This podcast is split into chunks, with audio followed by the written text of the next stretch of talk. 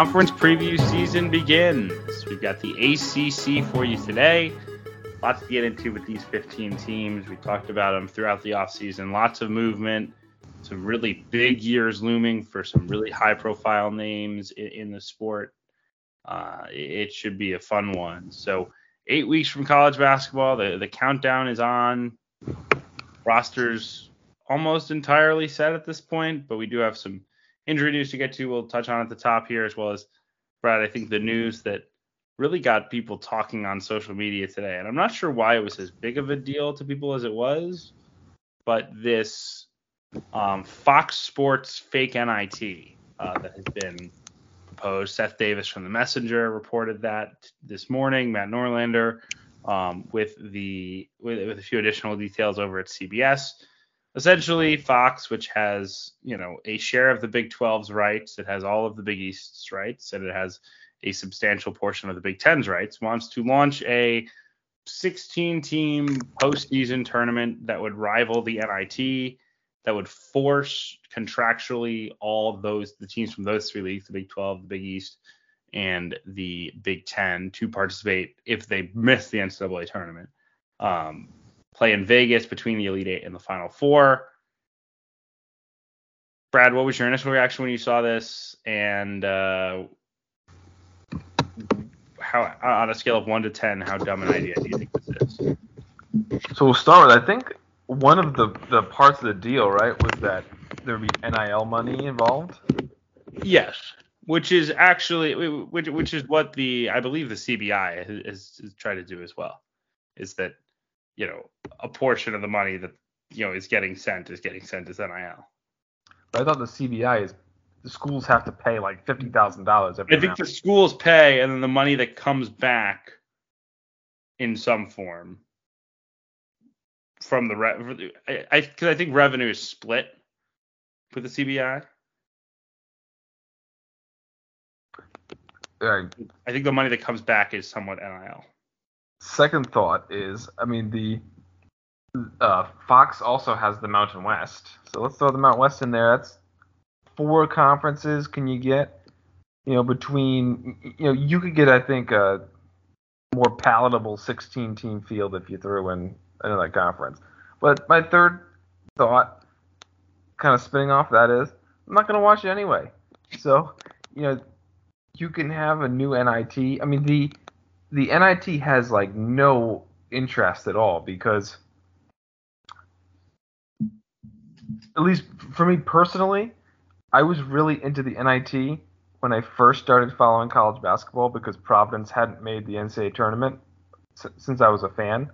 So I think it was a 20 probably 2013 NIT. I was like really engaged. I went to both Providence home games they had. Um, but then the next year they made the NCAA tournament and they made it five years after that and eight out of ten years, and I haven't cared about the NIT ever since. Um, but I think maybe one of the reasons why the NIT has been devalued is because, and now, if you asked me earlier this morning, know, before the news came out, I probably would have said, you know, it's a good thing that the NIT rewards these the mid-major comp, regular season conference champions with an automatic bid um, but I think in retrospect, from a TV product, you just don't have any buzz when maybe the team that won the page, you know, the the America East maybe, and they're 130th in KenPom, and they're a seven seed and they're playing at Rutgers or some, you know, that Rutgers versus Vermont on ESPNU two days after championship week just doesn't capture enough attention. Okay, but Whereas but I guess that, I guess I guess the question I would have would be would would you have any more excitement about watching Rutgers versus Oklahoma? I mean, I think everyone would. The question is, is it enough to get you to switch on the channel? I, I don't, don't, think that. Yeah. Well, I also think I also think, and there's a few things here. Number one is that I, like you, do not watch the NIT. Um, part of that is I'm not home during March, right? If you if you cover college basketball, you are so like ground around the ground around the axle for that month that like you don't really have time to do it. Like like I think I saw one like the ending of Michigan Vanderbilt at a bar while I was watching other NCAA tournament games on like the Sunday of the first weekend. But like there's no time in the calendar for like anyone who actually covers a sport to watch the NIT. My second thought on this whole thing was that it would have a lot better if it would have had a lot better chance like five years ago. Because think about this: there's 16 teams, they're all high majors. You realistically think two to two to six of them are going to fire their coach if they miss the NCAA tournament, right? In those leagues. There's a few teams where maybe it's beneficial, right? Like again, you think about a coach in year one or year two, where they're building momentum, they have a good year, but not a great year, right? Like maybe like those Steve Pikiell Rutgers teams early before they broke through and made the tournament. That might have been, you know, this might be a good good event for them, whatever. But like with the portal and with coaching changes, like I don't, I just don't see how this is going to be at all a valuable product for people to watch. Particularly given it'll, it's supposed to start, you know, two plus weeks after the season. Kids aren't going to want to wait around. So, you know, look here, here, here's my thing, and maybe this is a hot take. Like, I think if there was no NIT and such, and someone proposed the NIT today, people would be like, well, that's a nice idea, but why would anyone care about it? You know what I mean? Like, the NIT is there because of inertia. I don't see why we need more, right? Like, right? Because because the NIT was comparable, or I think some people said even better than the NCAA tournament 60 years ago. I think, if I understand history correctly, and I'm far from a basketball historian, but the NCAA and the NIT would each try to like compete to bring teams into their tournament, right? And they each took 16 teams, so you had to choose which one.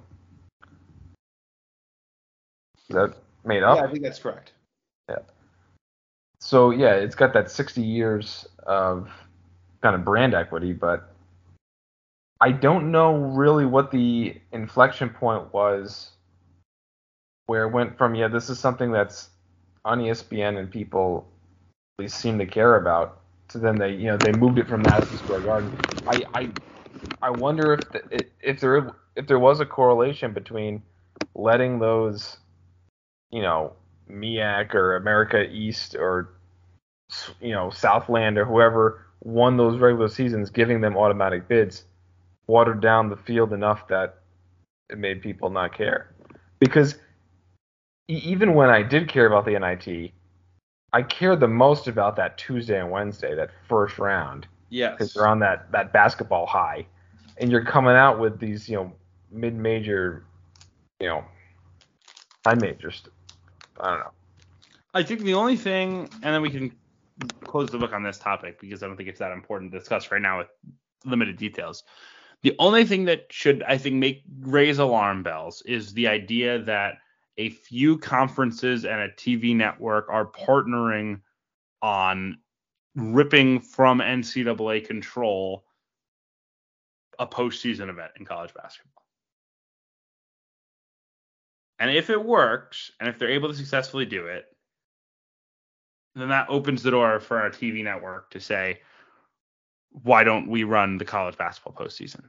And if they do that, then there would be major changes to how it operates, right? Like, but sorry, I, I need I need to interject because now the whole charter versus Disney thing was resolved earlier today, but that is kind of like the canary in the coal mine that the TV networks do not have the same power that they've had for the last 40 years. You know, I I I think it's way more likely that the next iteration of the NCAA tournament is on like a streaming service as opposed to well, Fox or ESPN sure. or CBS throwing their weight around to get um, to get a certain tournament. Who, whoever would purchase it, right? Maybe Apple says they want the NCAA tournament, right? I don't know, but someone outside the you know the idea that conferences could partner with a could, could partner with a media media conglomerate and produce a tournament and compete with the NCAA tournament should scare people a little bit. But anyway, um, we have one quick kind of newsy item.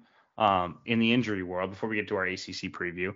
Zach Freemantle out until I believe the reporting is at least January and could be the whole season with a foot injury that has not healed properly. Um, Goodman reporting that for the Messenger.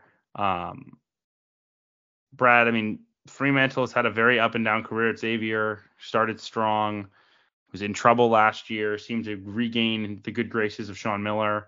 Uh, now has injury concerns. Xavier already has has question marks with Jerome Hunter at, at health wise after he had a medical incident this summer. Um, what would this mean for Xavier if Freemantle can't go this year? I mean, when the news came out that Jerome Hunter was probably done for the year, or at least done for a while, you know, the thought was okay, they slide Freemantle up to the four and slide Ousmane in the starting lineup, or you, you have Freemantle playing the five in a small ball lineup with like Desmond Claude at the four, and your offense is just incredible and your defense is a sieve. Because um, I mean, Freemantle, you know, he's not. It's it's kind of been proven that he's not a very good defensive player you know, he, he's very productive. He's very talented offensively. He can score inside and out. Um, but he's kind of a uh, double-edged sword there. But now you're going into a team now where, where, where instead of saying, okay, this is going to be like a nuclear offense, and we'll hope that Ousmane can uh, hold down the defensive end. Now this whole front court is really in disarray. Um, I know that you've said people have spoken highly of Lazar Djokovic. I assume he starts now. Uh, Kachi Nze started a lot, if not all, of their international trip. Uh, and I still think that we could see small ball with the four guards around Ousmane. Um, but it certainly hurt Xavier's ceiling. I wouldn't necessarily count out Sean Miller just yet because I think this offense could still be really humming, um, even without Freemantle. But you know, they really need that. You know, that 15 and 8, even if he has defensive deficiencies. Yeah. Do you think this is a tournament team without him or Hunter? I'm gonna lean yes still, just because I think Sean Miller has proven after last year that he is a elite coach, and they still have, you know, I mean, Desmond Claude is gonna explode. They have a very good backcourt uh, with three scoring guards with Green, McKnight, and Olivari. They, they have a lot of great recruits. Ousmane was just the anchor on a very good North Texas team. So um, I think there's still enough here to make the tournament, but I think so. I had Xavier at six and St. John's at seven. I might end up flipping those and moving Xavier closer to the bubble, but I, I'm I'm certainly not selling any Xavier stuff. Yeah, I mean the guards are good enough to be in the game. Um, I love McKnight. Um, I, I, I just worry. I mean, one, it'd be you know five you know five new starters, right? I mean, I guess Claude was in and out towards the end of last year, but it'd be a completely new team. I mean, if if you work it down, right, like let's just say Jerome Hunter and Freemantle are both out for the year, then they're starting. Then then their top nine I would have as McKnight new, Olivari new, Claude part-time player last year, Djokovic new, Ousmane new, Trey Green new, Kam Craft part-time player last year, Duncomb new, Kachi Nze new, and then even you work down Reed Ducharme new, Gytis Nemeiksa new, and then Dailyn Swain. So it's just a completely new roster. Would be the only concern. Uh, see anything else happen? Uh, I saw Utah's international freshman has been kick, kicked off the team for a rules violation. Would that be Karahan Efeoglu? Yes. Oh, and then uh, the the Weave guys said Langston Love is out for a couple months. Must be an almanac scoop. But all right, let's get into the ACC. Uh, a 15 team league to get us started with conference previews. Can't promise we'll preview every major conference. But we're gonna try to get to as much as we can. Um, and it's an I important think, year. I think we can do the Power Six, Yes. then a mid-major one that encompasses everyone else, and then the last week of the year a general preview, and then we're we're off and running. Let's do it. All right. So, coming off a year ranked seventh as a conference in the KenPom rankings, that is its worst mark in the KenPom era. dating back to 1996-97. Um, Duke won the conference tournament and was the best team based on KenPom, um, but then bounced in the second round to uh, Tennessee. Miami went to the Final Four, continuing their NCAA tournament success of late, but North Carolina's disappointing year missing the NCAA tournament was a big story. Louisville's disaster was a huge story. Uh, and Florida State not bouncing back was a big story. We got a new coach at Syracuse and Jim Boeheim. With Jim Boeheim's retirement, Adrian Autry taking over there. Um, I don't think we have uh, only other new coaches in the league are Damon Stoudamire at Georgia Tech, Micah Shrewsberry at Notre Dame. Um, both of those I think qualify as interesting hires that we're both fans of. Uh, we will, as always, Brad, go through these leagues based on last year's order of finish. Um, I don't know if you have a projected standings in these leagues yet. I do. I do. Uh, wonderful. So we will go by last year's, and then we'll give our standings projections throughout, and then we'll we'll re-up them at the end. So that means we start with Miami, um, who went 15 and 5 last year, 29 and 8 overall, Final Four appearance, ending their season against UConn in uh, in Houston.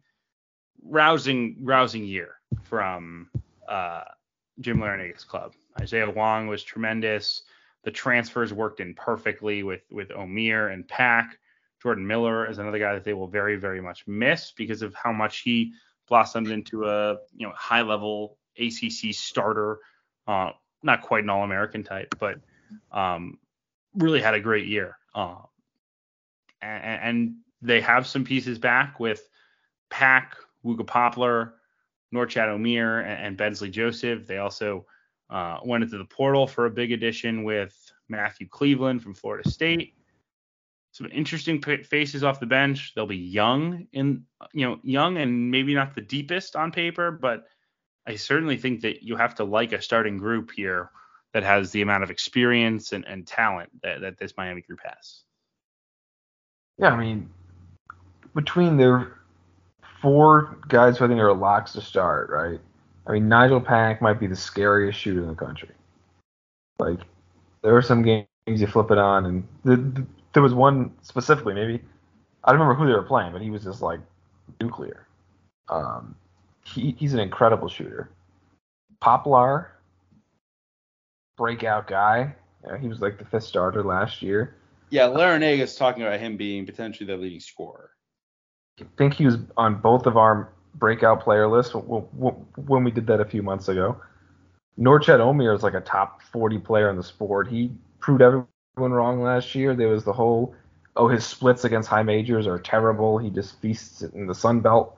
Um, he was pretty damn good last year. Like, he's undersized, but he he can score inside. He can handle the ball a little bit. He he was a perfectly uh, you know a, a value add at, at, at center for Miami. Um, and then Matthew Cleveland, I would assume, starts at the four. Um, you know, he, he's listen, he's not the five star that he was ranked as, but he's still a good player. He's still a very good starter. In, in the ACC, he's still basically as best as you could hope for uh, to replace a guy like Jordan Miller, who is in the NBA now. Um, in, in the transfer portal, I mean, he averaged 14 and 7 last year. Um, you know, despite the shooting numbers being okay, that's that's his bugaboo, right? That he can't he can't shoot it at, at a high enough level. Um, so hopefully with Pack and Poplar in there. But you know those those four guys I just listed are all like probably four of the top like 15 players in the ACC.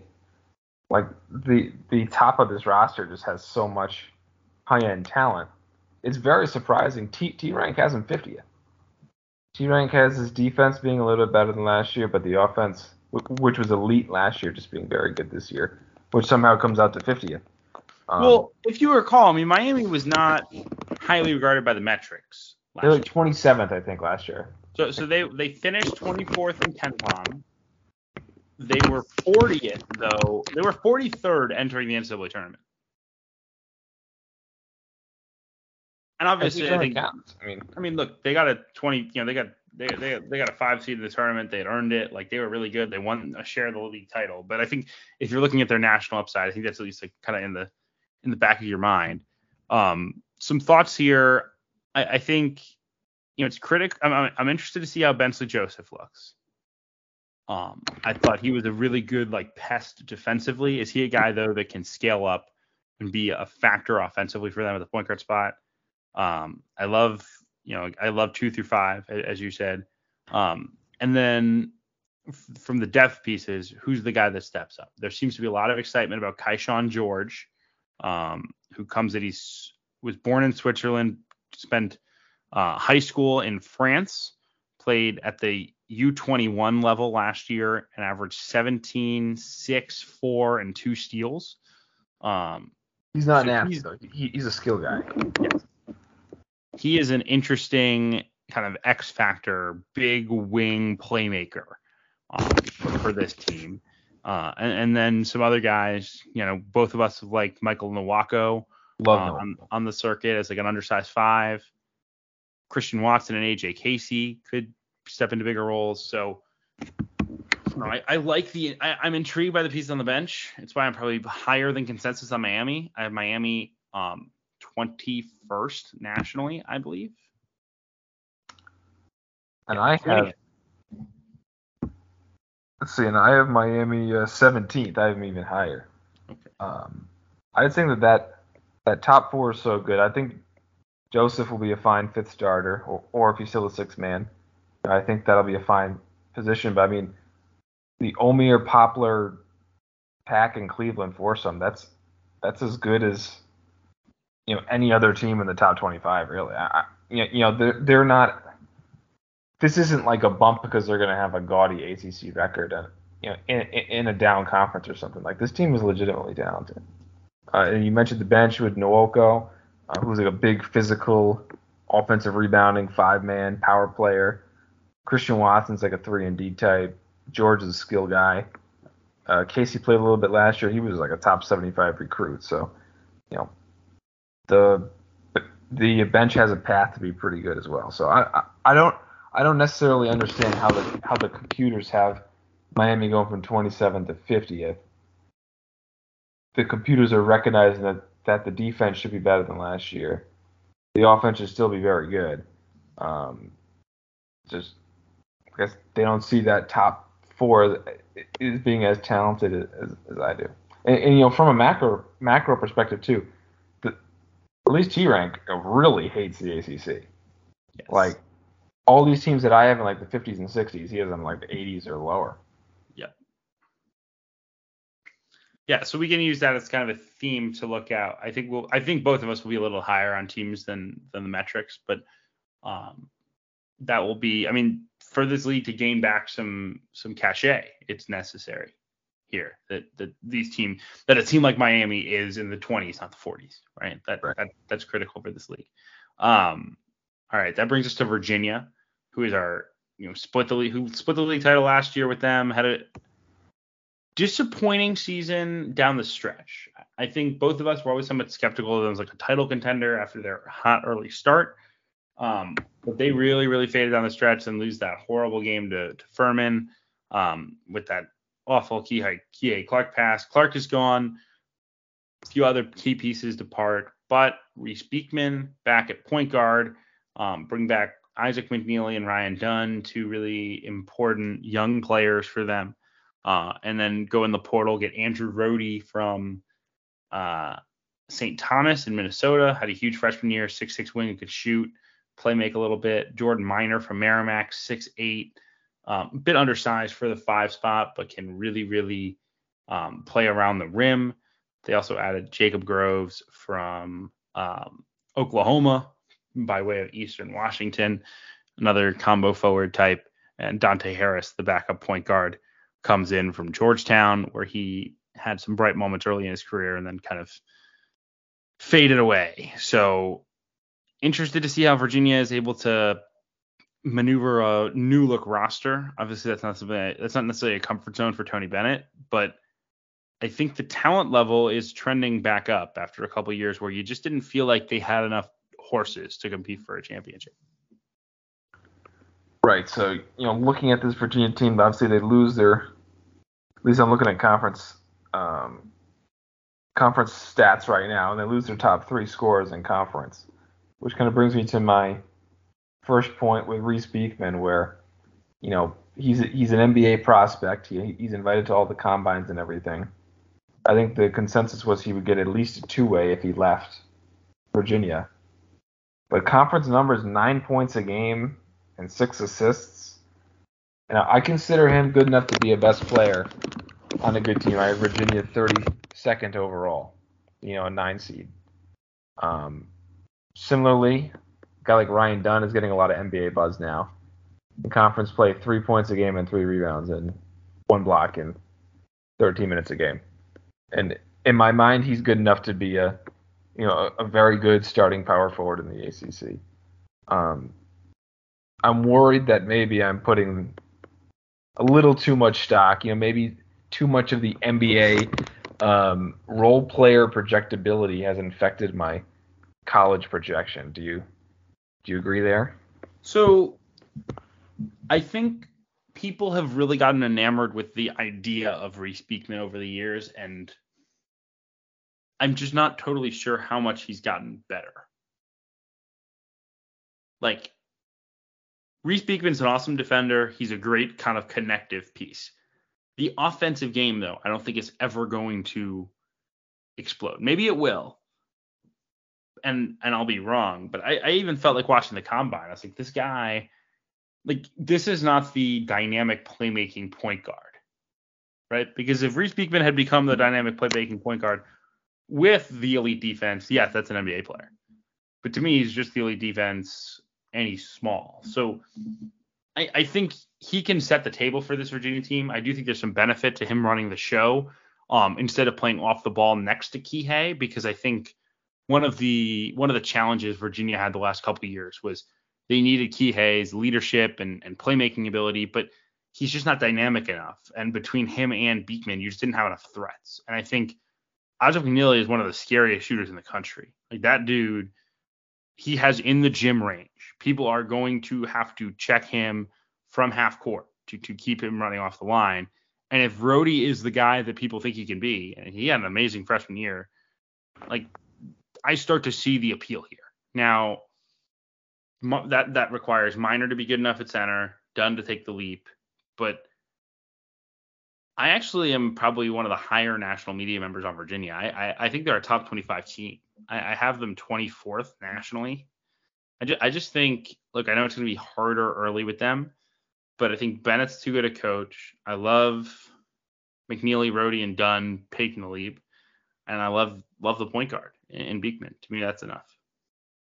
No, a couple other things to mention on on Virginia. I think I saw that the metrics really like Jordan Minor, even though he is translating from Merrimack in the Northeast Conference up to the ACC. Um, that's that's a we're gonna have to wait and see on that one. Um, but behind him, they do have Blake Buchanan. Uh, both Buchanan and Gertrude, they're two top freshmen. They got kind of late rankings bumps to the point where I think Gertrude is a top 50 guy, maybe even a little higher. Um, so that's something that you might not have realized if you haven't checked out 24/7 for that 2023 class in a while. Uh, Buchanan, I believe, is top like 85-ish, 80-ish, and Gertrude is in like the 40s. Um, so that's two pretty nice pieces off the bench. Leon Bond was a very highly regarded recruit, uh, and adds a kind of power and athleticism there, in, in you know that kind of wing spot. Um, and then Jacob Groves has played a lot of minutes. You know, he played a ton for Oklahoma with his brother. You know, being that stretch four. Um, I'm not sure how much he'll play, but probably in the 15 to 20 minute per game range. So again, the the, bench has a has a path to be good, uh, especially a guy like Gertrude can give you some some kind of offensive spark there. Gertrude um, coming off an ACL. Is he ready for the start of the season, or? Sounds like he'll be ready for the start of the season, but missed his senior year of high school. How do you get a rankings bump then if he missed? I guess all based on AAU. Yeah. Usually those guys fall a little bit, but um, but yeah, I mean, if you're buying Virginia, you're buying, you know, Ryan Dunn take, takes that jump as an NBA prospect. McKneely gets into that 13, 14 point per game range. Rohde's good, and Beekman's a, a best player on a good ACC team. But I'm 32. You said 24, right? Yeah, I I I, I do think if Virginia can keep everyone but Beekman after this year, they have a chance to be really, really good in 24 25. And Dunn is like that 50 50 either way guy. Like they're they're starting to really build a talent wise. Ron Sanchez is back on staff that will help. So I, I think I'm bullish on the future at Virginia, despite you know, I know there was a big conversation on Field 68. Like, is is the Virginia way suitable for 2023? You know, can you develop players? Can you run pack line? And I think I think you keep guys. It's all about keeping guys. Yep. And you know that's something that we, we should probably mention, right? Is you know the reason why I sold Virginia two years ago is because you know they had all these new pieces, and you got to get guys into Tony Bennett's system multiple years. Last year they had that, uh, and even though they got a four seed, it still didn't feel right. It, it didn't didn't feel like they were the Virginia of I guess pre-COVID, um, or I guess pre-national championship game, uh, the Virginia. Um, this year they have like an interesting mix of guys back with new guys, uh, so we'll see how that can translate. All right, next up, Duke, 14 and six last year, really came on down the stretch after some injuries early. I think the exciting thing for Duke is they get a lot back. This is the most I can really remember Duke bringing back talent wise, experience wise, and they bring in a strong 2023 class for Jon Scheyer. The piece, the, the, the, the, pieces are there to really contend for a national title, be a top five team, to pretty much a consensus top three team in, in the sport with Purdue um, and, and, Kansas. Jeremy Roach, the starting point guard, back. Tyrese Proctor, who came in with huge acclaim last year, struggled early, finished strong, back. Mark Mitchell, great defender, back. Kyle Filipowski, 15 and 9 as a freshman, back. And then Ryan Young. I mean, Ryan Young split time at center last year. He's back. He could start at the five for them potentially. So, you know, Duke with experience is probably a scary thing. Filipowski coming off multiple hip surgeries is a little concerning, but that's the type of guy who can be a first or second team All American if he is healthy because we saw last year his combination of size and skill is just very rarely seen in the college game, particularly as a sophomore. And I, I just I I'm pretty bullish on what he can be if he's healthy. Um, I'm pretty bullish on what Tyrese Proctor can be as health if he's healthy at six foot four, the ability to make shots, the ability to play in ball screens. And then they've got these young guards with Jared, Jared McCain and Caleb Foster, who I think both have earned a ton of early buzz. Foster was never like that impressive to me in AAU. Um, so I have kind of tempered my expectations despite seeing a lot of hype there. But McCain is a straight up dog. Like I really like Jared McCain as a scorer, shot maker. And I wouldn't be surprised if at some point we see Jon Scheyer do what he can to play more of Filipowski at the five, Mitchell at the four, and get McCain on the floor with Roach and Proctor. Yeah, everyone wants that lineup, but like this this lineup here was, you know, the the lineup that you initially read off. That was their starting lineup for a lot, if not most, of last year, uh, before Ryan Young gave way to Lively. Wait, uh, Duke bringing back five starters is kind of a wild thing.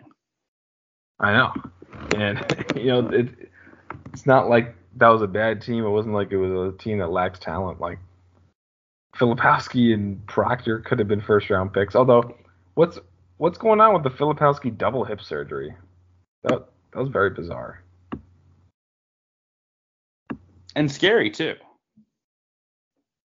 I I, I don't know the implications, but um, hips are fickle things. It certainly doesn't sound good. But yeah, everyone's gonna want to put Ryan Young on the bench and you know try yeah, they're they're they're Caleb Foster people. I've seen some draft Twitter people have him as a first rounder. Obviously, Jared McCain is super highly acclaimed from USA Basketball, and a lot of people thought he was a better player than Bronny in California high school and all, and all that stuff.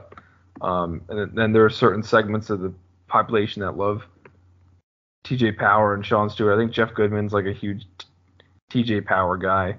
Um, so, so I mean, they have a bench that's going to have four or five stars on it. Um, They're returning all five starters, two of which are NBA first round prospects. So, I mean, this is a this is a mighty talented group. Um, any concerns before we move on from Duke? I think we both pretty much agree this is a pretty awesome looking team. Absolutely. All right, then that brings us to our fourth place team from last year, which is the Pittsburgh Panthers. Surprising year for Jeff Capel, really out of the blue. Um, given where the hot seat was. I mean, at this time last year, we're talking about Dior Johnson being the linchpin to Pittsburgh season, and oh, you know, they just took they took this stab at a point guard who you know nobody really wanted anymore to to fix this team, and lost him, and it almost worked out better because they they really rallied around the group that they had. Just one of those teams where the whole was greater than the sum of the parts. Jamarius Burton and Blake Hinson had huge breakout years offensively, which we hadn't really seen in their previous destinations. They got steady play at the five from Federiko Federiko. Their offense was really tough to guard. And, you know, th- they won a lot of close games. Like if you look back, they found ways to win. Three point win against Virginia, two points against Carolina, two points against Syracuse, one point against Carolina, three against Miami, two against Wake. Like this team grinded out games and they're going to have to do it a little differently, I think, this year with a, a very different looking group. They've had some tough offseason attrition, um, particularly losing Dior and also now an ACL injury for Papa Kante. Talented freshman is going to keep that'll keep him out for the year. So down to 11 scholarship players. No point guard is really the, the question of the day. They have Jaland Lowe, top 100 freshman from Houston. A lot of people like him. He theoretically is the day one starting point guard, although Carlton Carrington from the DMV, who's more of a scorer, got got some some run there in their international trip. They bring in the transfers at the two and the three. Ishmael Leggett from Rhode Island, Zach Austin from High Point. Um, but I think you do have to like the front court with Hinson at the four, and then some combination of Fede Federiko and the two Diaz Graham twins uh, at the five. Yeah, so first on just forgot to mention on Duke, I, I have them second nationally. Um, but now back back to Pittsburgh here. The Papa Kante, I don't think it's a big blow for this year. Their front court was certainly a strength with the the, the uh, Diaz twins back, and Hinson's a top 100 player in the sport. He's their best player. He's back at the four, and Federiko started last year for his injury um, late in the year. So that's that's the one spot they they have depth. But you know, in a post-COVID senior world, Papa Kante in 2028 is going to be looking at a nice NIL package as a fifth-year senior. But then, you know, we we we were talking last week about how like a lot of these transfer-heavy teams have like a lot of fourth and fifth best players. I mean, if if you get a grad transfer in 2028, they're all going to be like broken down. Like they're all going to have like Achilles or knees or shoulders or something that, you know, a injury that kept him out. But but anyway, back on back on target. I was speaking to Tristan Freeman. He he he he took umbrage with me having them 12, and I've been 12 and 81st nationally. So basically, not not a great year. E- even before the Dior dismissal, I was kind of worried about the uh, starting backcourt there. Leggett was just a starter on a very bad URI team. He was their best player. Um, I know Tristan's very high on Zach Austin. Uh, I know he's a big time athlete. Um, s- scored it well at high point as well. Um, but I'm, know, in, in the transfer portal age, the Carlton Carrington Ish Leggett backcourt is going to rank among the bottom. You know, among all all high major teams. You know, you have a kind of end of the four star rankings guy starting, um, and then a guy who was a starter on a very bad A10 team. Their depth is kind of shaky on the one through three, one through three spot. It's a couple of freshmen. Jeffries, who's been hurt a lot, and then a guy who they just picked up, Mike Hewitt. That was just kind of a guy with a pulse out there. Um, so I think the the, the backcourt's what's holding me back. That's why I've been 12. But you know, this this ACC between for me at least between five and even 13 where I have Boston College, there's not a whole lot of separation there. Yeah.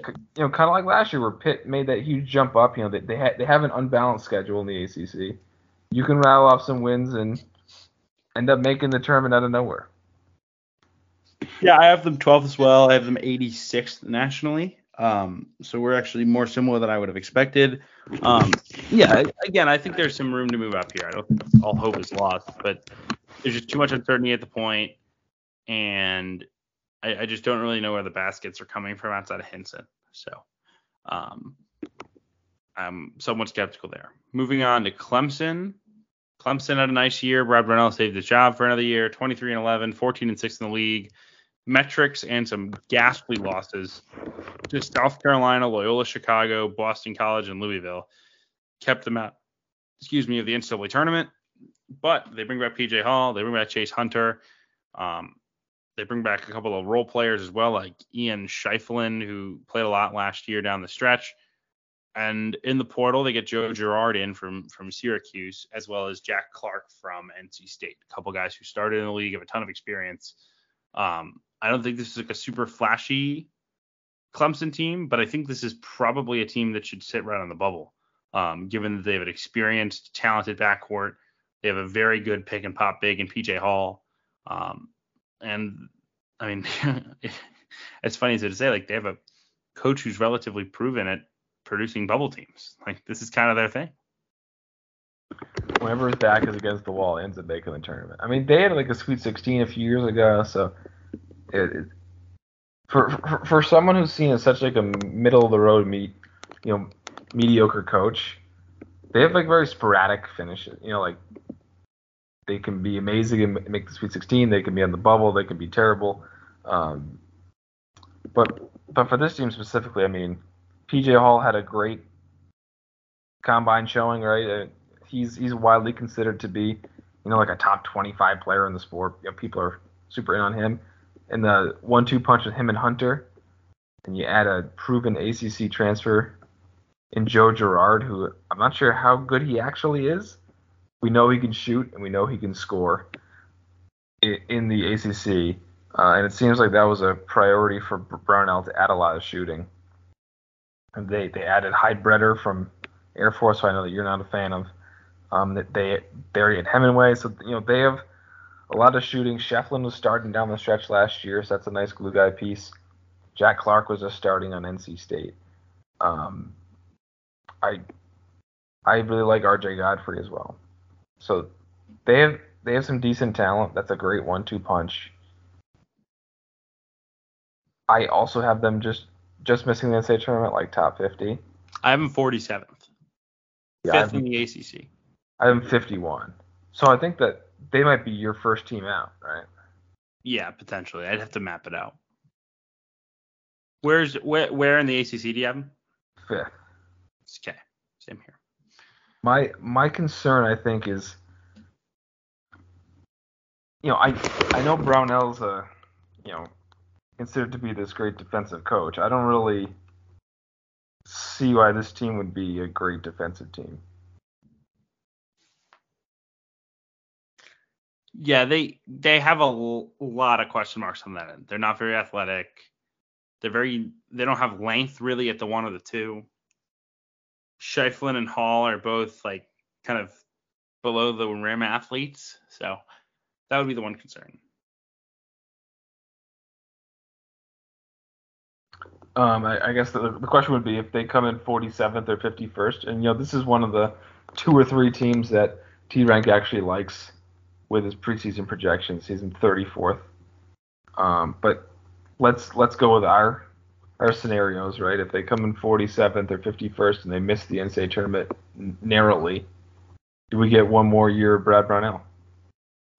I mean, now would be the time to part ways, given Hunter and Hall are moving on. And Girard, right? And Clark. Yes, Yeah. that's four starters. but it's hard to really know. I mean, they could have moved on this year and didn't. So There was it was supposed to be NCAA tournament or bust. They missed the NCAA tournament and it wasn't bust. So, um, next up is NC State. NC State 23 and 11 a season ago. Another like important bounce back year to make the NCAA tournament. This time for Kevin Keatts. Um, lost in the first round to uh, Creighton, but really rode a very dynamic backcourt duo of Terquavion Smith and Jarkel Joyner, two like awesome shot creators uh, to the NCAA tournament. Those two are both gone, but they go into the portal and basically get the store brand versions of both. DJ Horne from Arizona State, um, as well as Jayden Taylor from Butler. Um, the other exciting transfer for them is MJ Rice from Kansas, who was a top 50 recruit out of high school. Him and Casey Morsell will be really good on the wing for NC State.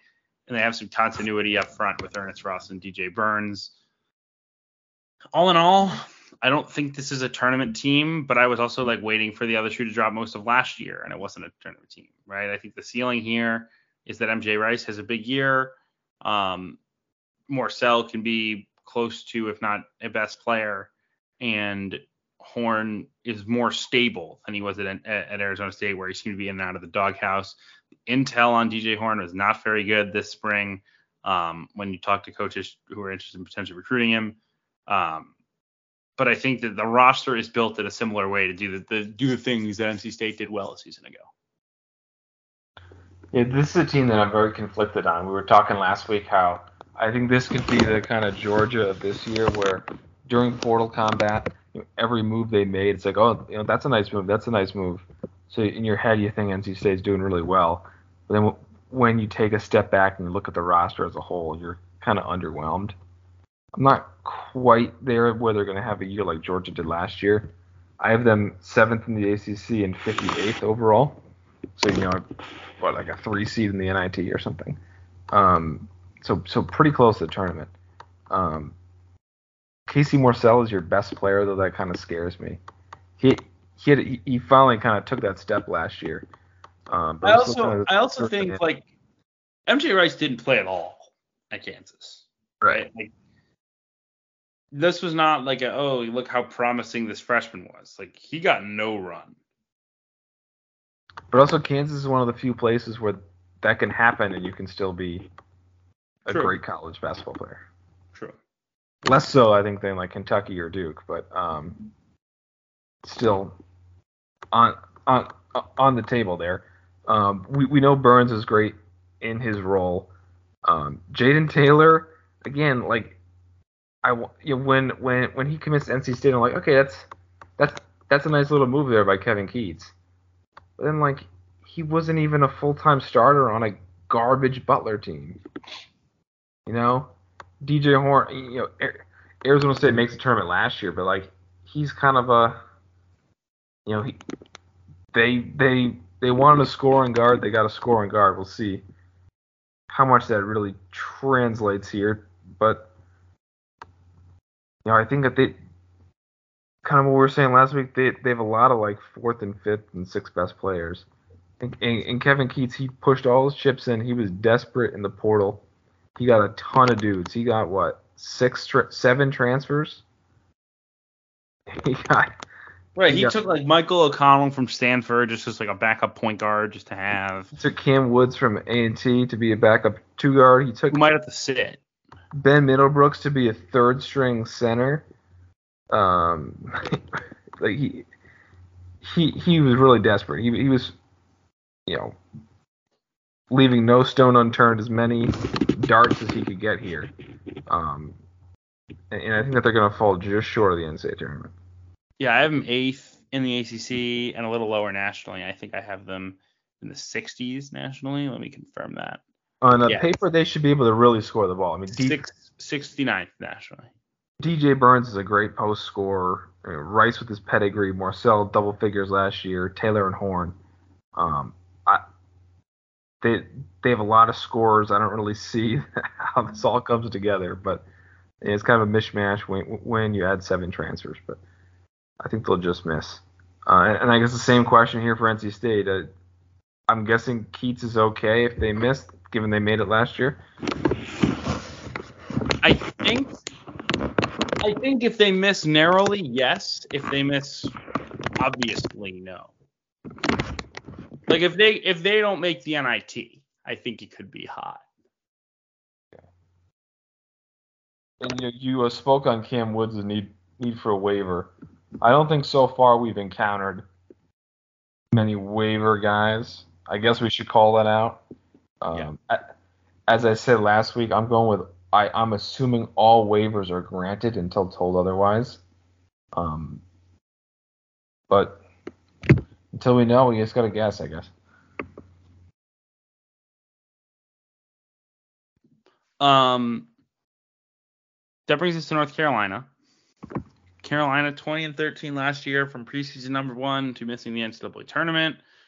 You guys all know the story. Caleb Love inefficiency, Pete Nance bust, no bench, Hubert Davis struggles.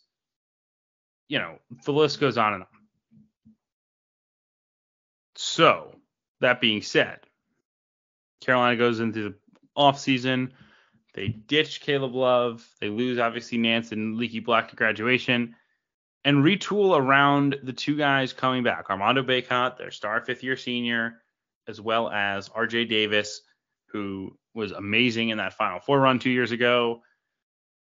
He comes back with Baycott, and, and you're thinking, okay, this is going to be ball screen Davis with Bacot and the pieces around him, guys like Cormac Ryan from Notre Dame, low usage shooter and cutter, Harrison Ingram, low usage ball mover wing who can really pass, right? Like th- those are the moves you're making. And then all of a sudden you add a twist. Yeah, Elliot Cadeau, one of the best passers in the EYBL, but also a guy that needs the ball and a guy that it seems like is projecting as Carolina's starting point guard. We're moving RJ Davis off the ball. Given what we know about reclass point guards, that feels like a huge risk and a risk that could define Hubert Davis's tenure at North Carolina. This is a huge year. There's no escaping it, right? I don't know if he's getting fired if they miss the NCAA tournament or not, but this thing needs to get back on the tracks in a hurry. And Cadeau is a fun player to watch, but is he ready to run the show? That I wonder about. Um, I also wonder depth wise. They don't have a lot of shooting off the bench. Um, took Jalen Withers. That was a weird one. James Okonkwo from West Virginia was a bit of a weird one as well. There's enough talent overall here to, for a team that'd be pretty good, I think. I think the starting five is very interesting, but this backcourt duo will, will be something I'm watching very closely. And of course, Davis's coaching abilities after really two disappointing seasons and one amazing month. Right. So UNC's one of one of I guess we'll say the three teams in the ACC that T rank likes. T rank has them 13, which is way too rich for my blood. I'm 30th. But yeah, I mean the the key inflection point here, right, is people seem to think this is the reclassified point guard that's going to work. You know, Ashton Hagans was disappointing, but ultimately he was a very good player, you know, by his second year. But his his first year was disappointing. You know, um, I can't even think of his name. The guy from Indiana who like disappeared to Western Kentucky, reclassified point guard. Anything? Oh, uh, Khristian Lander. Khristian Lander. I mean, he, he was a disaster. Um, the, the, you know, maybe the the one that actually worked in terms of reclassified point guards was Marcus Howard, um, and that was because he was just firing threes and he doesn't miss. Um, but yeah, see, everything is really riding on Elliot Cadeau here.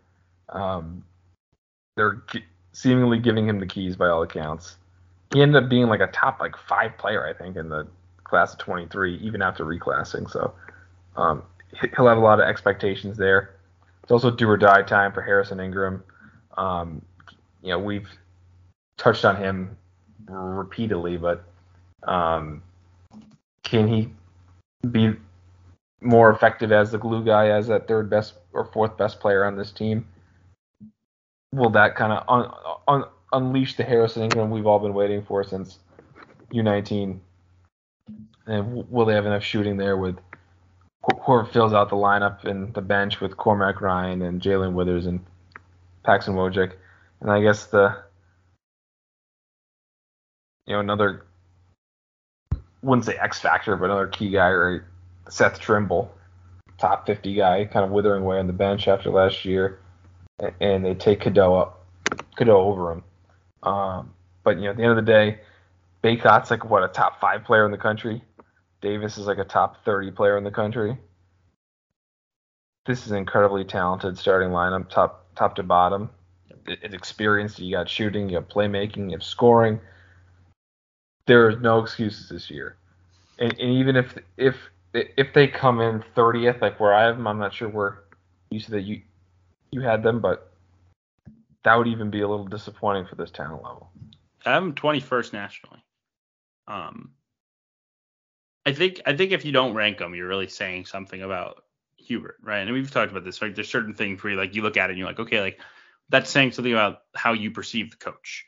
And I think I think this is one of them. I think if you're not ranking Carolina, you're saying you're really questioning Hubert, and that's fine because Hubert deserves the questions after after what happened last year. But as you said, two elite players in Davis and, and Bacot, elite recruit in Cadeau, two high level transfers, and guys who know how to play in a system in, in Cormac Ryan and Harrison Ingram. And, and I think also most importantly, they've addressed the problems on paper at least, right? Like I, I do give Hubert Davis credit in that if you look at what what went wrong for them last year, he has addressed those concerns stylistically with with the way that they built this roster. Will it work?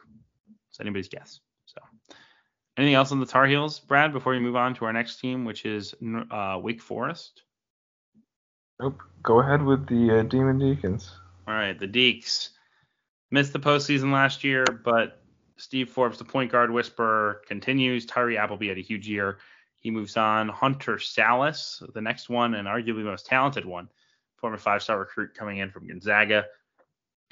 He is the guy with the ball in his hands, and a lot rides on him to be the player he was touted as a recruit. He made an impact last year Gonzaga as a defender, as a ball mover, but not as a playmaker. And that's the role I think you're looking at for him this year.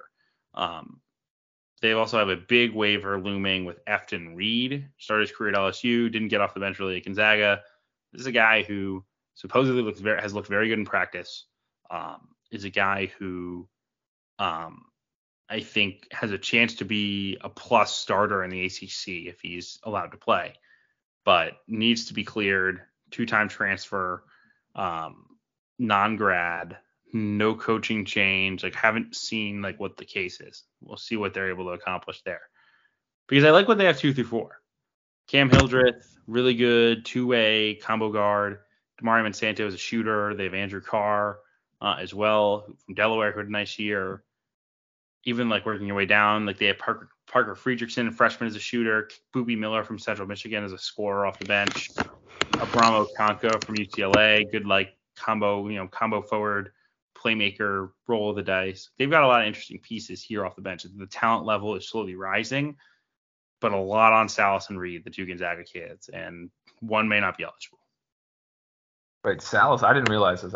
I was looking through 20 or 247 rankings couple days ago on not on the composite, but on 247. He was the 10th ranked recruit in this class. That's like he should be averaging as a junior, you know, 15 and 5 and 6. You know, he should be ACC all, you know, first team all all league. I mean, if if they can get that and, and there's nothing from his time at Gonzaga that would indicate that he that he can do that this year. Um, but we'll see how the Hunter Sallis show turns out. Um, you mentioned their two through four is rock solid. Just had a monster year last year. Monsanto's been good throughout the Forbes, you know, back, back at East Tennessee and everything. Carr had a great year last year. I I know a lot of people like Marsh too, but Reid just gives him such a higher upside. He's such a talented offensive player. You know, kind of like Sallis. He, you you wouldn't have expected it by how he played at Gonzaga last year, but he started as a freshman at LSU with Will Wade. He, he can he can shoot the three, he can score moves back to the basket. He, you know, he he's a skilled player, and he'll be way more featured if he gets in into the into this Wake Forest lineup. Um, and then this bench is interesting. I mentioned Marsh if Reid is eligible. Marsh will come off the bench. You mentioned Canka, who's an international guy from UCLA, can shoot it. Um, Kevin Miller, I saw a lot of people seem to like. I don't know if that was a statistical thing or what. From Central Michigan, he's an undersized scoring guard. Um, guys like Parker Friedrichsen and Aaron Clark were right around the top 100 as well. So um, a couple interesting pieces there. But I have I have Wake Forest, you know, basically from Clemson, right? So I have Clemson at number five and 51st overall. Um, and I have Wake ninth at 62. So I, I you know, that's that's a very loaded ACC kind of 11 teams right there. But 62. Go ahead, sorry. I have Wake ninth, but 73rd overall. And I think the reason why I would say that this this is not an NCAA tournament team, or just just kind of summing it up quickly, is I don't think Hunter Sallis, from from what we've seen so far, is going to be like a stud creator, all, ACC point guard. Yep. And I think without him playing that role, this team's gonna, you know, you know, like just is more of a secondary guy, like a Joe Ingles type of guy. Monsanto's a shooter. You know, you know, they need his shot creation. They need alpha play from Hunter Sallis. I don't think they're gonna get. All right, next up we have Syracuse. Syracuse, Jim Boeheim era over. Finally, he moves on. Adrian Autry taking over. Some reasons for optimism here, despite coming off a pretty rough year, ranked 118th in KenPom. They bring back Judah Mintz. This was a draft decision that I think few people expected would go Syracuse's way until the very end, and they found a way to get it done. Um, brought in JJ Starling from the portal from Notre Dame. Great buy low on a former top top 50 recruit who had a very solid freshman year with the Fighting Irish. Um, also brought in Chance Westry from Auburn, who was a top 50 recruit. Um, lots of athleticism on the wings with Chris Bell, Benny Williams, Maliq Brown, Justin Taylor, Quadir Copeland. Questions at the five. They bring in Naheem McLeod from Florida State. This is a team that seems much more built to play zone than, quite frankly, the teams that have played zone uh, at Syracuse in the past. Um, but it also seems like Adrian Autry wants to play man. So curious to see how they defend. Um, that being said, hard not to be excited about this backcourt. And Brad, I, I don't know if there was a team that I differed more, at least the power power conference ranks, that I differed more on their preseason T rank than Syracuse. Syracuse is like 138 in preseason T rank. 140. This seems absurdly low for a team with a JJ Starling Judah Mintz backcourt the uh, numbers are saying that this is going to be an absolute trash can defense. 194 in defense. I don't I don't see that. And then it could be because their defense has been so bad in recent years. But I mean, they have positional size and length and athleticism at every spot. Obviously, M- McLeod is huge, but like the more I think, and, and, and so is Hema. Uh, but the more I think about it, I, you know, if they're actually going man, then I think that we'll get a lot of Maliq Brown at the five. I think that should be a good switchable man-to-man lineup. I mean, Mintz is a potential American. He's like a potential first-round draft pick. Starling was a five-star. I have Syracuse missing the tournament, but I have them very close. I have them at sixth in the ACC and 52nd overall they've got some interesting potential breakout candidates here. I mean, if you're just looking at prior production, you say Chris Bell, Maliq Brown, and Justin Taylor, all freshmen last year. Chris Bell shoots, you know, has set, averaged seven points a game, 40% on, from the field. Maliq Brown, six points, five rebounds, 70% from the field. And Justin Taylor, four points, two rebounds, got it. You know, a guy known as a shooter didn't shoot it great as a freshman. Those are, numbers that tend to come up. Like those are guys you would peg as potential breakouts. And you add in Starling, who was, you know, quite good last year at points for Notre Dame. Obviously, that team was so bad, but JJ as a freshman averaged 11 points per game, shot 42% from the field. Combine that with Judah Mintz, I mean, this, this team's got a lot of firepower, and uh, I'm I'm much closer to where you have. Judah Mintz could be one of the best guards in the country. I mean, look, he's not a great shooter. He has his flaws, but as a guy who averaged 16 points, four and a half rebounds, four assists, excuse me, two rebounds, four and a half assists on relatively good efficiency as a freshman in the ACC. That's not easy. Absolutely, and you know, I I still can't believe they have him 140th. I I wonder if that's because two of the starters, Starling and Naheem McLeod, were on terrible teams last year. Like Florida State and Notre Dame were were not good. But even I mean, that still seems seems ridiculous. I mean, they're bringing back three starters, but yep. Let's see. All right, next up in our ACC preview, humming along whenever my standings reload. All right. Next team in the ACC that we have to get to here is Boston College. Boston College, 9 and 11 last season. They had a weird year. Struggled the fans were ecstatic. Yes. Lost to Maine early, lost to Tarleton early, lost to New Hampshire. It looked like it was going to be a train wreck, but got Quinten Post back.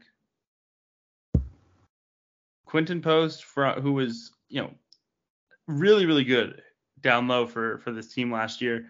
Once he was healthy, this team was different. Go 9 and 11 in the league, finish strong. Two years in a row that they finished strong, and I think some real optimism here for the Earl Grant era.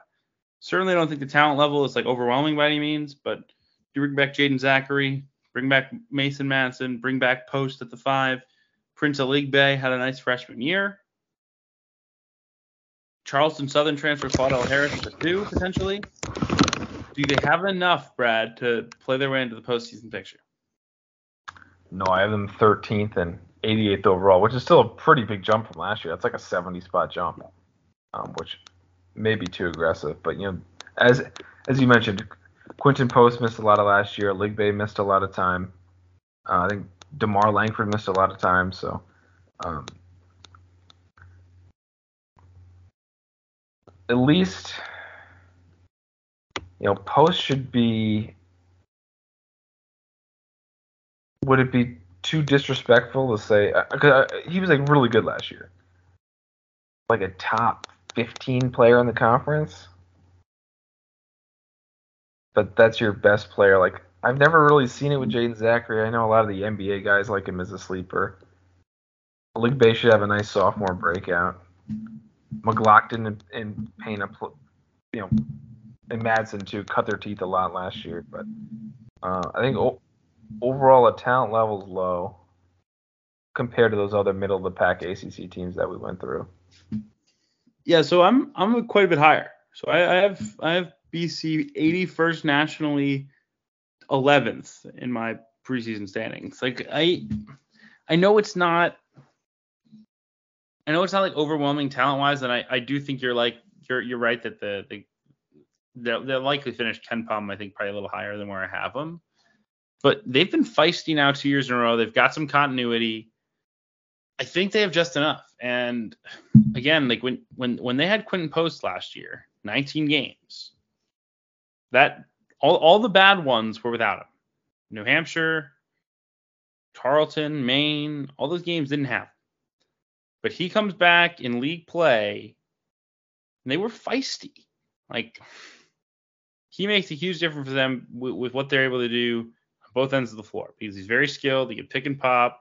He can pass. So uh, I think I'm buying that this is a team that maybe plays in the NIT. I don't think they're a tournament team, but. I mean, I, I could see it. I mean, with with the continuity, you know, Post being a top 15 player means, right? Like, in terms of best players, I think you, you, you would rather have Blake Hinson. I think you maybe not Casey Morsell, but you'd probably rather have Miles Kelly you know some of these other middle of the pack teams I think have better top end talents. Yeah. So it's not out of the question, but I wouldn't be betting on it. 13 for me. But. All right, moving on to Virginia Tech. Virginia Tech, kind of a strange down year last year, started so promisingly. Um, they were 11 and one heading into ACC play, and then lost seven straight. Had some injuries in that mix. Had some just really brutal close losses. BC in overtime, Wake by two, Clemson by three, NC State by four, Clemson by one. Like this thing could have been a lot different with a couple of different results. I mean, but but the defense was a struggle, um, and the depth was was a bit of a concern, particularly when Hunter Cattoor was out. They just didn't have enough firepower. Um, some some signs of, of intrigue here. Sean Pedulla back. He's one of the better better returning guards in this in this co- conference, and I think has a chance to be a top tier guard in college basketball this year. Um, just given his pedigree and experience. Um, and then they went in the portal and, and probably went under the radar with, with, with the additions they made. Uh, Robbie Beran, big big nine kid with some skill. I can struggle with Big Ten physicality, but maybe in this Virginia Tech system has a bounce back. Virginia native. Um, he he and Tyler Nickel from North Carolina, I think, will battle it out for the power forward spot. Um, they also added Mekhi Long from Old Dominion, who's like a big slashing forward. So really remade this front court. It'll be interesting to see the dynamic between Long, Beran, Nickel, and Lynn Kidd. Um, but I'm I think I'm bullish on. I'm relatively bullish on this group, kind of bouncing back here with Pedulla, Cattoor, Rodney Rice in the backcourt uh, and all these interesting faces up front. But I think that they'll play in the NIT. I have them like like all these ACC teams pretty yeah. much. You know, let me pull up the, the, exact. I have them eighth and 59th nationally. Yeah, I got him 62nd nationally, but sixth or seventh, excuse me, in the league. So I guess framing this as why I don't think that they make the NCAA tournament. I mean, Grant Grant Basile was a monster last year. Like that was kind of a no one really foresaw that, and that they had injured. You know, Hunter Cattoor had like that wrist injury. Um, Rodney Rice was like never healthy the whole whole year. Maddox wasn't the the breakout guy that we thought. But just I don't think they did enough in the portal. And, and I like in a vacuum the Tyler Nickel ad and the Mekhi Long ad and the Robbie Beran ad. But you know, kind of like what I was saying with NC State, when you take the step back, you really need Rodney Rice to be top 50 recruit good like right away. Like 12, 13 points a game. And then you look at that five spot, and Kidd and Poteat were kind of bench guys last year. They need to take that step up. But I think the starting lineup that we're all thinking, right, with Pedulla, Cattoor, Rice, Beran, and Kidd, I think that's lacking at athleticism. I know that's that's why they added Long. But how how much is like Long gonna play over any of those guards? Like they need the shooting for those guards. It's, I think that's kind of what doomed them last year, right? Was a lack of athleticism and Long is is so one dimensional. I don't know, you know, kind of like all these rosters, it's like the talent level just doesn't measure up to the middle of the pack teams in the SEC or the yes. Big Ten or even the Big East at this point. Right. No, like all these middle teams are, I think, relatively similar. The question will be, will they clump in the 40s and 50s, the 50s and 60s, the 60s and 70s, the 70s and 80s? they clump in the 70s and 80s, it's a year like last year. If they clump in the 40s and 50s, it's much closer to the ACC of old. So, um, next up, we have Florida State. Florida State, I think people's optimism last year for Florida State was blown away immediately. I mean, this was a team that I think you saw some people even say, oh, this should be a potential top 25 team. Uh, if nothing else, this was like a there's buzz that this will be an NCAA tournament team. They'll bounce back. They lost to Stetson, Troy, Siena. Um, They got demolished by Siena Yeah, Siena by 17. on Thanksgiving. Yes, it was a beautiful thing. Um, but all this en route to a 9 and 23 year. Yes, they had a ton of injury, injuries. Cameron Fletcher out for the year after 10 games. Uh, Naheem McLeod missed a little bit of time. Baba Miller missed the first half of the year. Um, De'Ante Green had some missed some time. Right, they had a ton, a ton of injuries. But it didn't ever really get better. Like there was one stretch, I think, where you said to yourself, okay, maybe here, maybe and maybe Florida State's really turning the corner. But like not only did it not get better, like they were getting worked by the end of the year. I mean, there were some straight up non-competitive games. They lost by 22 to Virginia Tech to close the regular season. They lost by 40 to Clemson in mid-February. They lost by 38, 28 to NC, NC State in early February. Like they, this team got demolished a lot in a bad league. And Well, you know, pe- people were saying because you know they had like seven guys for the first whatever ten games. They were like, oh well, just wait until they get their guys back. But the guys that were hurt were the end of the bench guys. Right. There's like Jalen Gainey, De'Ante Green. You know, the guys who they had were all their starters, and and then Cam Fletcher gets hurt, and sorry, go on. Yes, no, you're you're correct. So that that is an interesting kind of springboard into this team because this was not like a absurdly active portal for Florida State. They added Primo Spears from Georgetown, who is quickly earning the losing player reputation after a disastrous year at Duquesne, a disastrous year at Georgetown. Uh, he needs a waiver. That's a that's a big question mark with this group. Will he be eligible? Even if he is, is he a winning player, right? This is kind of a Rasir Bolton 2.0. Um, he was the one who raised alarms in, in March because he scheduled a birthday party in Connecticut for um, like midway through the Big East tournament, assuming that Georgetown would be done. Now, in fairness, that was a good assumption. But um, like, who is Primo Spears and how what does he do to contribute to winning? That's a ma- major question. They had Jamir Watkins from VCU, good player, long wing, can shoot it. Not sure like how impactful he is. Josh Nickelberry coming in as well. They'll get Gainey healthy up front. That'll help a little bit. And then Taylor Bol Bowen, highly rated recruit coming in. But it feels like we're really betting on internal pr- improvement here and betting on Baba Miller, betting on Cameron Corhen, betting on Cameron Fletcher. Those guys need to really take the step. And they still haven't answered the point guard question, which has plagued them the last couple of years. And Fletcher coming off the injury. It's funny because with Watkins, I think you'd say, yeah, he's a Florida State type of player. But you know, a lot of these, you know, and maybe this is selective memory on my part. But when I think of the Florida State type of wing, yeah, it's that mold.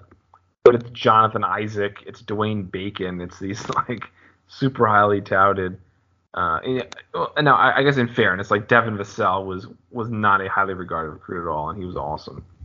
But we've seen Watkins at VCU, and he is in some ways the exact opposite of himself, where he's not really a shooter, but he, he has good playmaking skills and everything there. Yep. They they had Nickelberry as as you said, that's probably a bench piece because I would assume Warley and Green start together in the backcourt. This is we'll we'll try the Jalen Warley thing again. Again, he's the Florida State size. He just hasn't put it together yet. And I know Rothstein last year was all in on Chandler Jackson. Um, Bowen has kind of slipped in the rankings, and obviously Baba Miller was you know super highly touted from the international play, and he played well internationally again this year. It just you know can't translate. I think he'll be playing center this year, at least more center. Um, we'll see if that can un- unlock his skill set. But you know, he, he- he's not really. Again, this could be selective memory again. But when I think of Florida State centers under under Leonard, Leonard Hamilton, yes, they're very tall, but it's like the Jean-Marc Christ Koumadje and Boris Bojanovsky and Michael Ojo, like they're they're legit bigs, and they, you know, Bojanovsky and Koprivica had skill and mobility, and Ojo and Koumadje had length and physicality, but I- don't remember a Florida State big like handling the ball and you know tr- trying to be a wing at the center spot. Well, I guess the only the only thing I would say on Florida State in positive spin, and I have them outside the top 100, so I'm not buying. Ooh. Do you have them in? Yeah, I'm. I, I guess I have them super high. I have them 67th, 10th in the ACC. By adding Primo Spears and Jamir Watkins to a 200th ranked team? Maybe Well- Jamir Primo Spears? Well, I'm I'm buying you know that that Warley won't be bad. You know, he won't be a top 40 recruit type good, but he'll be a fine starter. You know, you get year two of Darin Green. The defense should be good on paper, and Baba Miller getting you know maybe 10 and five or something. But, but So- again, not, not not living up to the hype. So here would be my here would be my optimist take on Florida State. We're out of we, we, we- we're not really a patient college basketball world anymore. And there's a lot of these type of guys, whether it be Fletcher, whether it be Warley, whether it be Baba, where it just feels like I've heard enough about them and they haven't been good yet. But there's plenty of guys who do break through, right? Florida State has a lot of these kind of last chance guys. And maybe this is the year that some of these guys really take the step. Because we've been hearing, on, hearing about some of these, some of them for a bit. But I'm out. I'm. I mean, this is full prove it for me. I I think that the defense will be good. I think the the offense will will be a train wreck. Um, but I think in college basketball, with that length and athleticism, I I I thought I, I was being a little down on Florida State having them 67th and 10th. I Maybe I I'm the one. Maybe I'm the one who's just like absurdly out on them compared to consensus. But I assumed most people would have them back in the tournament, given L- Leonard Hamilton the benefit of the doubt and kind of a bounce back and or breakout for guys like Warley and Miller and Corhen and guys like that. But anyway, we shall see. All right, next is Georgia Tech. We got three more teams to get to. Appreciate y'all sticking with us. Georgia Tech, time. 15 and 18 last year, the end of the Josh Pastner era. Because it seems like Josh Pastner's a heck of a guy, but I do think this program's in good hands with Damon Stoudamire. Um, and I think there's there's real upside here um, that wasn't necessarily there under Pastner. They lose a few critical pieces from last year's team, but bring back Miles Kelly, their leading scorer, and bring in some pretty interesting portal pieces um, in the backcourt in particular. Um, Amaree Abram from Ole Miss averaged 80 games as a freshman. Um, that's a that's an interesting ad. Kowacie Reeves from Florida, uh, from Florida, excuse me, six eight wing, former highly regarded recruit.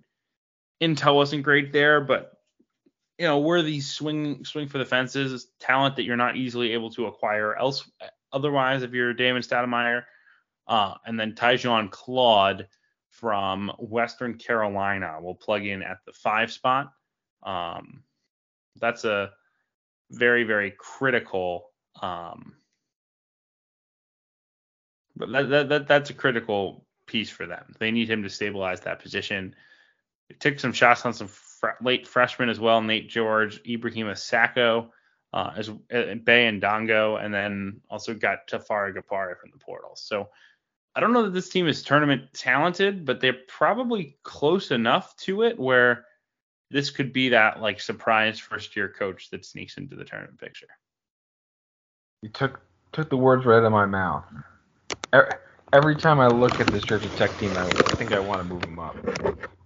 I mean, there's there's a lot of scoring pop here. There's a lot of shooting. The, the front court's a question mark certainly, but I mean Miles Kelly's like a top, you know, fringe top 100 player. He shit, you know, shot the crap out of it. Um, Dallan Coleman had a good year. People really like Amaree Abram. He he was also a great recruit. They're taking a flyer on Kowacie Reeves. I like that. Um, and then the front court is going to be a little smaller if they go G- He's a freak athlete. You mentioned Claude had a good year in mid-major land, and then Dowuona was a starter at NC State. So Gapare did not have a good year in mid-major land, to be clear. No, Claude did. Oh, sorry. Kabari He is just an athlete. Kapari did nothing. Yeah. Yeah. He's a freak athlete who flies around. Um, but you know, we we were talking last time how I think Vanderbilt is the Kansas State of this year. You know, maybe it's cheating again because I, I I I put Vanderbilt close to the tournament but not in.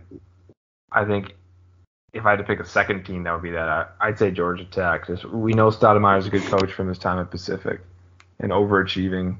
Had such a difficult job there. He's been in the NBA. He has both the player and coach NBA background now. Th- This backcourt is really good. I don't know about the true point guard. Abrams not really a true point. Yeah, but I I I always reject when people say true point guard. Like at the end of the day, if if your point guard can create shots for himself or others, I think that's fine. Or True. capital OR. True. Um, I've got Georgia Tech 74th nationally and Cal 75th to give you a scale. I have them 68th and 11th, but I may be moving them up. Okay. I may move them. I just don't know who to bump. Like I don't know that I can put them below Wake or above Wake. But I do want to just like be different and pick them like sixth in the league. See what happens. I re- I I really want to buy this Georgia Tech stuff. I want as much of it as I can. Yep. I love the Um. All right. Two more teams. Notre Dame. Disastrous year. Three and 17 in the league. 11 and 21 overall. Coaching change. Mike Brey. Pseudo retires. Kind of gets pushed out the door. Make one of the best hires of the offseason. Micah Shrewsberry from Penn State. Everybody likes Micah Shrewsberry. Great offensive mind. Genius. Yada yada yada. We we've spoken high, highly of this hire at you know at, at length multiple times on the show. If you listen back, you hear us talk about how much we like Micah Shrewsberry. That being said, the roster for this year is no good. In fact, it is very, very, very, very, very, very bad. It is probably the worst in Power Five, just on paper. They lose everyone, essentially. They lose Cormac Ryan, JJ Starling, Marcus Hammond, Dane Goodwin, Nate Laszewski, Trey Wertz, Van Allen Lubin. That whole group, all gone. If you look, um, if you look at total production returning, I'm pulling up this tweet because I tweeted it earlier this offseason. Notre Dame in total brings back three returners who each averaged under three points per game total, not each, total. The three returners averaged three points per game last year. They bring in three transfers, one who averaged 4.4 points per game in Notre Dame, one who averaged 3.4 or Northwestern, excuse me, one who averaged 3.4 points per game at Penn State, one who averaged 2.8 points per game at Seton Hall. Um, and then four freshmen, only one of whom is top fi- top 150. It's unfathomable. And we've we've mentioned so much that I don't want to keep, you know, harping on this until the season starts and we get some results. But like, we just saw, you know, we went through the, the whole ACC. There are 13 teams and really 14 rosters that you can say, okay, this roster, this team, I can see a path to this team being okay or be- being good, right? and you can extend that to every league. A vast in a portal era, these high major teams can just build a roster that gives themselves a chance every year. So Notre Dame has a few limitations academically, but yes, I agree with you. So, are the limitations like worse than like Georgetown? I don't. Yes, I, I think so. I don't think they can really take transfers outside of freshmen and grad students. I was gonna say like Seton Hall's not like a big academic school, right? No, but they can take them because they only have one year of credits down, and most of it's like gen eds that can transfer. Uh, well, then I don't know how this Micah Shrewsberry is going to work out. I mean, I, I guess it's good that they got a ball coach. But, but it makes you wonder why he would leave Penn State after just making the tournament there. I mean, they're gonna be able to recruit high school fresh high school kids really well, I think. and they got Sir Sir Mohammed, who's a nice pickup. People, you know, his stats this summer were kind of underwhelming, but I guess they they, they let him play point guard, and I guess it went went pretty well. Um, and they added shooter, shooter Cole Serta. They they added somebody else too. From the Um, Wolves, yeah. that, that I can't think of off the top of my head. But uh, yeah, for I guess academic reasons or other reasons, they just couldn't put a competitive roster together, which is really gonna really gonna come back and bite them. It's gonna be an ugly year. Yeah. So only notes on Notre Dame I would have like for this year are one, can Markus Burton be like the point guard of the future? Number two, can Carey Booth look like a star but not be a surprise one and done? And number three, are any of these returners worth anything? Like is JR Konieczny gonna turn into a rotation player? No, he stinks. I had a Notre Dame fan tell me they thought he would be the leading scorer. So No, he won't. He's I- like he's like tr- tr- trying to think of like a good good comparison. I mean, I mean, like if you remember like Austin Etherington, who played on like the Tom Crean Indiana teams, like he's a you know he's probably a better athlete than Etherington was, but like um he's he's a he he's a glue guy. Like he's a he didn't shoot it or score it at all. He's a you know he uh, uh, he's he's a Brock Cunningham. That that's a, a an apt comparison. I think. I have Notre Dame last. I have them in the 150 to 200 range nationally.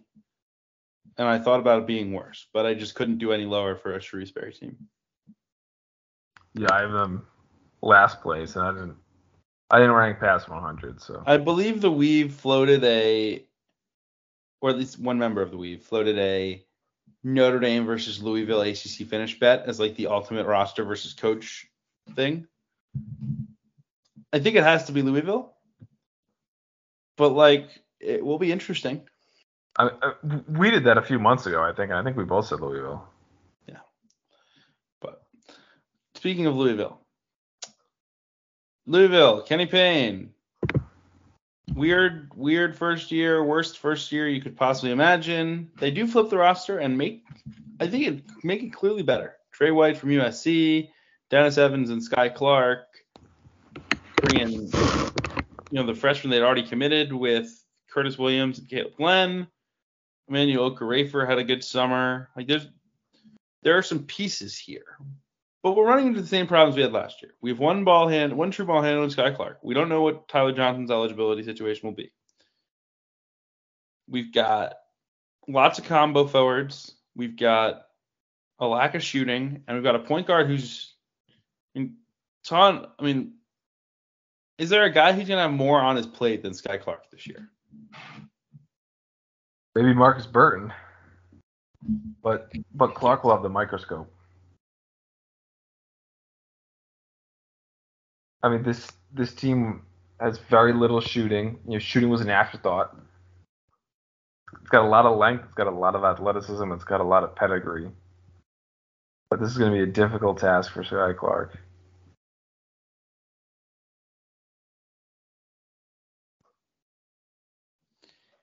People seem to think he's gonna be good. And I've also heard, I think Sam Vecenie was saying on a pod that he heard Tr- Tre White was their best player by far. So, and, and then we know Michael James had had a good year last year. So maybe this is coming together. I doubt it. I think that they're going to be outside the top 100 again. I mean, it's going to be crazy. Like if they, I don't know if they're playing a a non-secret scrimmage exhibition game, you know, a game against like a D2 team or whatever. But, but if they were to lose again after last year, I mean, that would be incredible preseason content.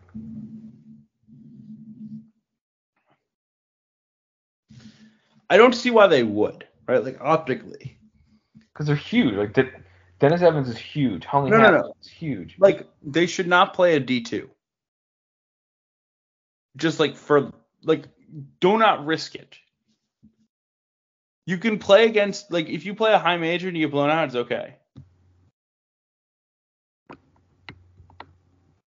Well, we'll have to see what they did. I wonder if their non non con is out. Let's see.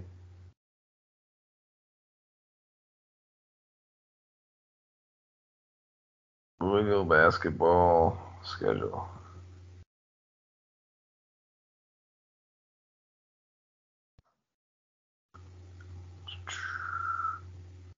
I, I don't think their non-con is out yet.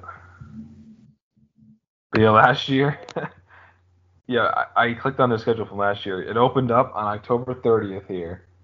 They lost to Lenoir-Rhyne 57 to 47. Oh man. Um, 47 points. That was unbelievable. So we will learn a lot about Louisville, if nothing else, by the second week of the year when they play some combination of UConn, Indiana, and Texas. I don't think they have to win those games, but they have to be competitive.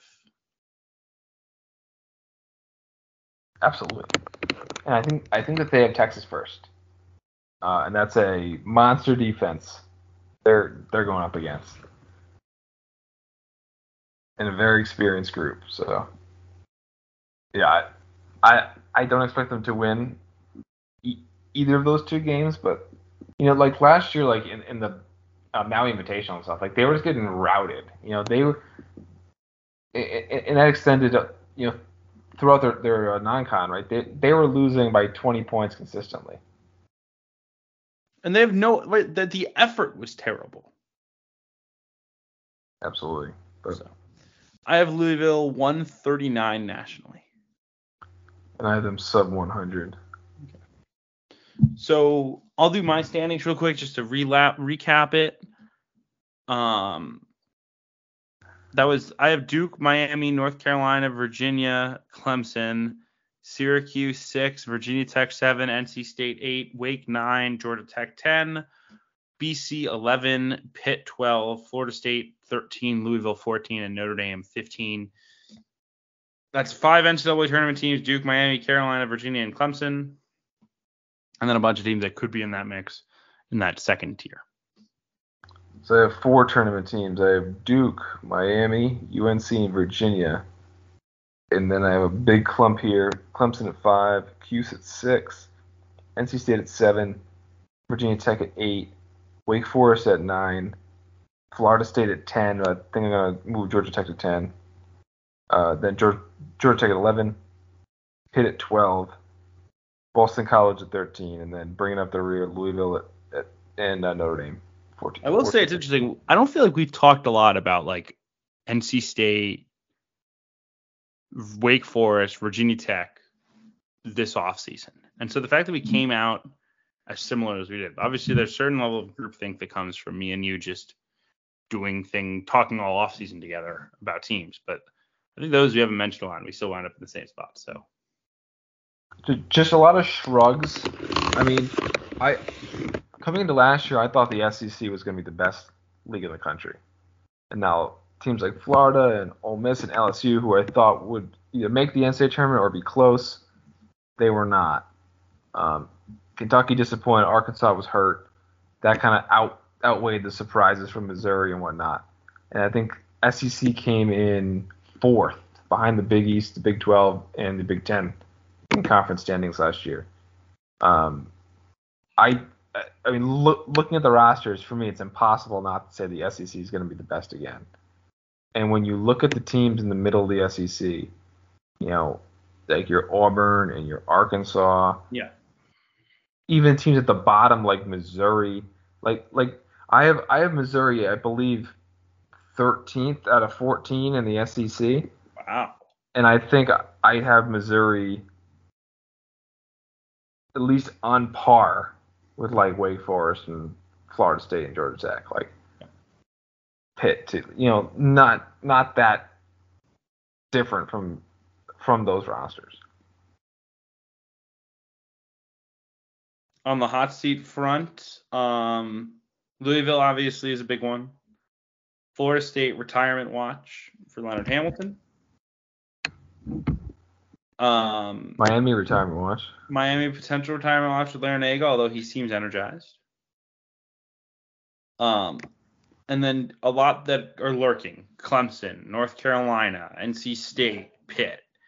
Don't think any of those are moving this year, but things could change in a hurry. Um, I don't know if you made an all ACC first team. I don't have one now. I went with Bacot, Filipowski, Proctor, Mintz, and PJ Hall. I'm not sure I would object to any of those. And then I, I went a second team with Beekman, RJ Davis, Norchad, Blake Hinson, and Nigel Pack. I think this is Sean Pedulla slander. Would, would you like him over Blake Hinson? I mean, I was. I don't. I'm trying to think. I mean, I I think Sean Pedulla averaged 15 and four assists Yeah. last year. The, that has to be a first or second team all league guy, right? his numbers were great last year, but I, I mean, Hinson averaged like 15 Yeah, and 7 last year. Give me your run. Run me back your second team. Beekman, RJ Davis, Yeah. Norchad. I, like, I, I think I think he's better than Beekman. As a player and or for the symbolic exercise that is these teams. For a confer- all conference ranking, yes. Yeah.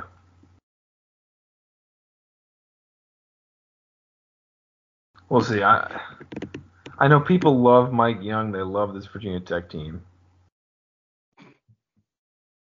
or at least the Virginia Tech program. You know, they run great stuff, where where's the athleticism? Where's the power? They have too much skill, not enough athleticism.